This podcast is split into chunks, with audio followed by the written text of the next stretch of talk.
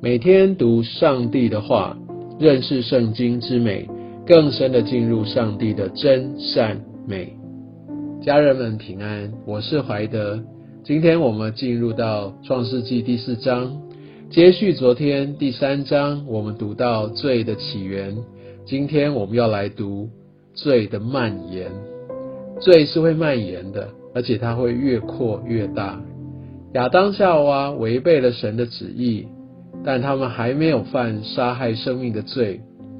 而今天我们会读到该隐，他犯了人类历史上的第一宗谋杀罪，而且他杀害的对象还是自己亲生的弟弟。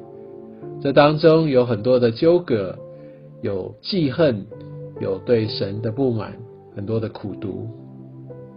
在经文当中，我们不知道上帝为什么没有看中该隐的祭物，而是选中了亚伯他所献的祭。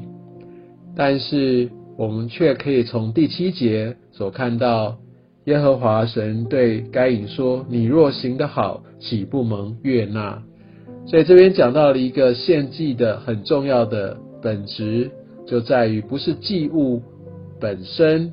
物质如何，而在于我们对上帝的心，我们因为这个心所带出来的行为。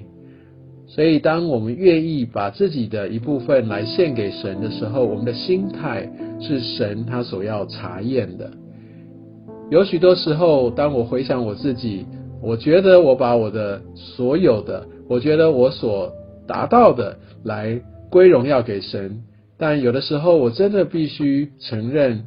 有一部分是在于，我觉得我很得着荣耀，这个荣耀是属于我的，所以在神的面前来省察我所献上的是不是真正的一个全然的献上。其实这个很值得我们带到神面前来求神光照的。而我们看到对罪的一个态度。也是一个我们需要来积极的去面对，因为罪是非常狡诈的。在第七节也说，罪伏在门前，他必恋慕你。罪无所不用其极，要得着我们。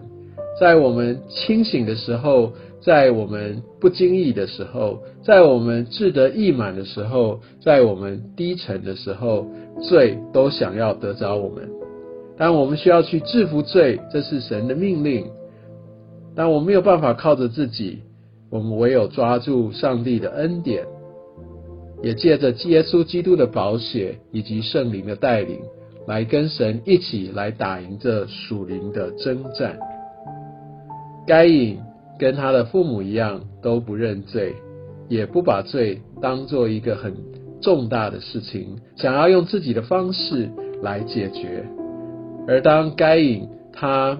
被神说出他所要承受的刑罚的时候，他还跟神来争辩，觉得这个刑罚过重，他在质疑神他的公义。我就想到，也也许有些时候我们会觉得说，为什么我都做了这么多，我还要被这样的来对待？我们想要为自己来伸冤，但我想这段经文也提醒我们。当我们认识了上帝的正直、诚实、良善跟慈爱，我们会欣然的接受上帝对我们的带领。我想这段经文也给我们有这样的一个清楚的看见。献祭本身献什么，我相信那都不是上帝他真正最在意的，他在意的是我们的内心。而这在经文当中，我们也看到有许多的这些的后代从该隐而出。